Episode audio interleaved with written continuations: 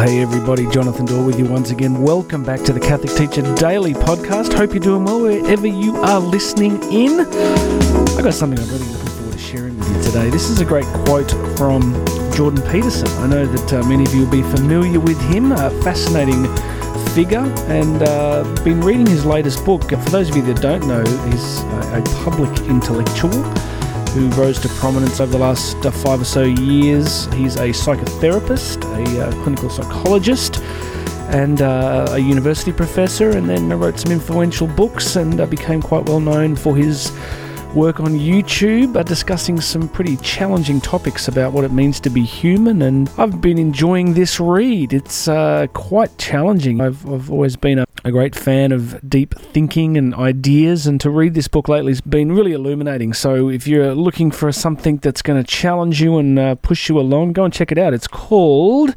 Beyond Order 12 More Rules for Life. I read his first book flying back from Toronto, I think. I remember reading it at about 30,000 feet and getting a lot out of it, so this next one is great. So, listen, here is the quote. Now, this is from a chapter where he's talking about how you deal with the suffering and arbitrary nature of unpredictable suffering in the world. Now, if you're listening to this going, Jonathan, how is this relevant for us as Catholic teachers? It's very relevant because I think that young people, with their level of media exposure, their news exposure, they're very much exposed to a world at the moment where very little is hidden from them. So they see the darkness, the suffering, the conflict in the world, probably in a way that many of us as younger people may not have seen. I was telling my daughter the other day, I've got to that point now, and we're having those conversations about the olden days my daughter and I, uh, she's 13. I take her uh, surfing every weekend. It's about a two hour drive every Saturday at 5 a.m. And uh, we have these great conversations. And I was talking to her the other day about the olden days when I grew up. And uh, some of you remember this. We had three or four TV stations, network stations, and there was nightly news bulletins and occasionally you might you know, your parents might have a newspaper around but a lot of the time you didn't get the kind of exposure to global events and suffering and stuff that was happening. Yeah, you definitely, you know, you'd, you'd, hear about the big things, but I think that our young people are exposed to the reality of suffering and war and conflict and disease and in a way that is definitely historically unprecedented, right?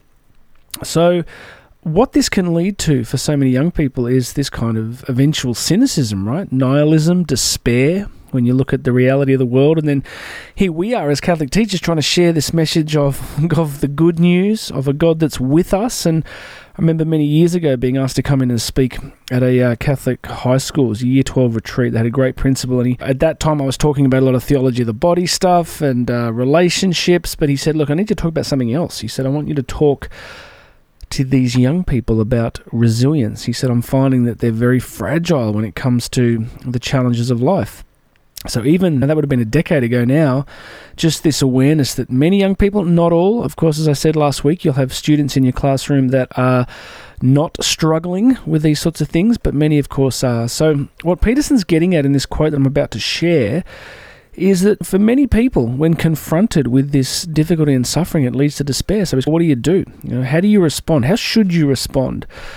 As a person and for us as Christians. And let me read you this quote, we'll just unpack it a little bit. He said, It is within the frame of that impossible undertaking, that decision to love, that courage manifests itself, enabling each person who adopts the courageous pathway to do the difficult things that are necessary to act for the good, even in the worst of times. What he's getting at here is that he says that if you decide that you're not going to give in to despair, if you're not going to give in to sarcasm and cynicism, he said the other thing, you don't want to go the other extreme, which is a naive optimism, right? Where we just think everything's going to be fine, everything's great, because it's not. We, we're constantly exposed to tragedy and loss and suffering in our own lives, the lives of the people we love.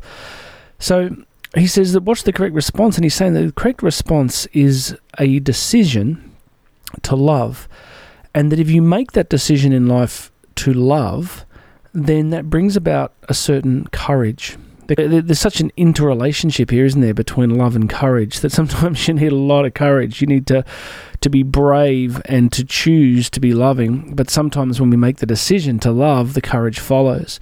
So the word decision is important because uh, decision, of course, comes from the Latin decisio, which means to cut off from. So once we make a decision to love, then we cut off from the other options, which is vengeance, judgment, and nihilism, as I've said. So, what's this all got to do with us as Catholic educators? We are going to be confronted multiple times in a day with decisions about love. Now, but quickly, we'll just unpack love very quickly. I spent many years teaching on this all over the world. We've got to move beyond this sentimentalized romantic idea of love as a pure feeling state, what moral philosophers would re- refer to as epiphenomena, to love is a desire to will, to desire the good of the other. So, to love is a decision to do what is good for the other, to act in a way that is good for the other, regardless of how we might feel at any given time. Now, as educators, of course, that can mean discipline at times, that can mean doing things that are pretty challenging, but you are confronted multiple times a day with decisions about love. And that means decisions about wanting and acting for the good of the other, for students and, of course, for your colleagues, maybe for parents as well sometimes. I'm sure all of you listening will have people in your own staff room, your own uh, faculty lounge, as it's called for many of my American friends, where they grate on you, right? They really rub you up the wrong way. But that decision to love leads to a kind of moral, philosophical courage that we face the difficulties of life with a strong decision to love, to be courageous in loving our students and to loving the people that God put, puts in front of us each day in our school community.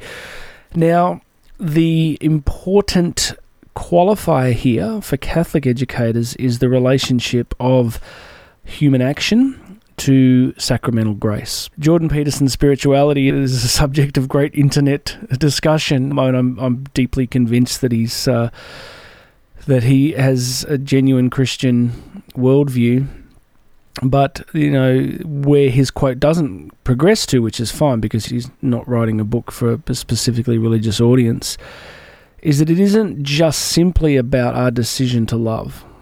Because if it was that only, then more of us would do it. The beauty of our Catholic faith is, I said to my daughter the other day, it's had 2,000 years to have a good look at humanity and work out the truth about how we actually tend to act. So we can love and we can be courageous, but often we, we're not. So, what our faith offers us specifically through the sacraments is the grace of God, that He gives us this supernatural capacity over time to do the things that in our purely human state we would find probably beyond us. If that's not true, then the entire sacramental order of the Catholic faith collapses and it's nothing other than just a symbolic kind of actions that we go through. And symbolic actions are important in culture. You look at all cultures, and symbolic actions are significant. But as Catholics, there's this whole other layer where God's grace and power is manifested through the world into our concrete circumstances through the sacramental order, through the Eucharist, through the sacrament of confession, sacrament of penance, through religious orders, marriage, baptism, all these different sacraments. So let's wrap this up. Not only do we need to find the courage to love on a regular basis, we need to open ourselves increasingly deeply to the grace that will allow us to do it, but we need to help our students over time to love. What does that mean really? It means that firstly we have to model it. So a great Catholic school community is going to be a school community where young people see love modeled. They see staff who care about each other. They see staff who care about other students. Don't, let's never forget that our students are watching all the time. They're seeing how we interact with other students. So the first level is that we model it, and then I think sometimes we have to explicitly teach it. I've still got three young kids, so Karen and I are constantly still teaching our children how to interact morally with each other. Now, I'd like to say that we're as successful at that as Tom Brady is at throwing a football, but it's not quite the case, as many parents will know. But we don't get the result we want a lot of the time. But we keep going. We keep trying to teach them. And again, we model it in our marriage imperfectly. We're trying to model it for our kids. So you can see, can you see the sacramental order? There's the sacramental order of baptism that Karen and I obviously, you know, have experienced. And there's the sacramental order of marriage. And then hopefully there's grace coming into our lives through through baptism, through marriage, through the Eucharist. And then this grace allows us imperfectly to model the love of God in front of our kids, and we don't do it perfectly.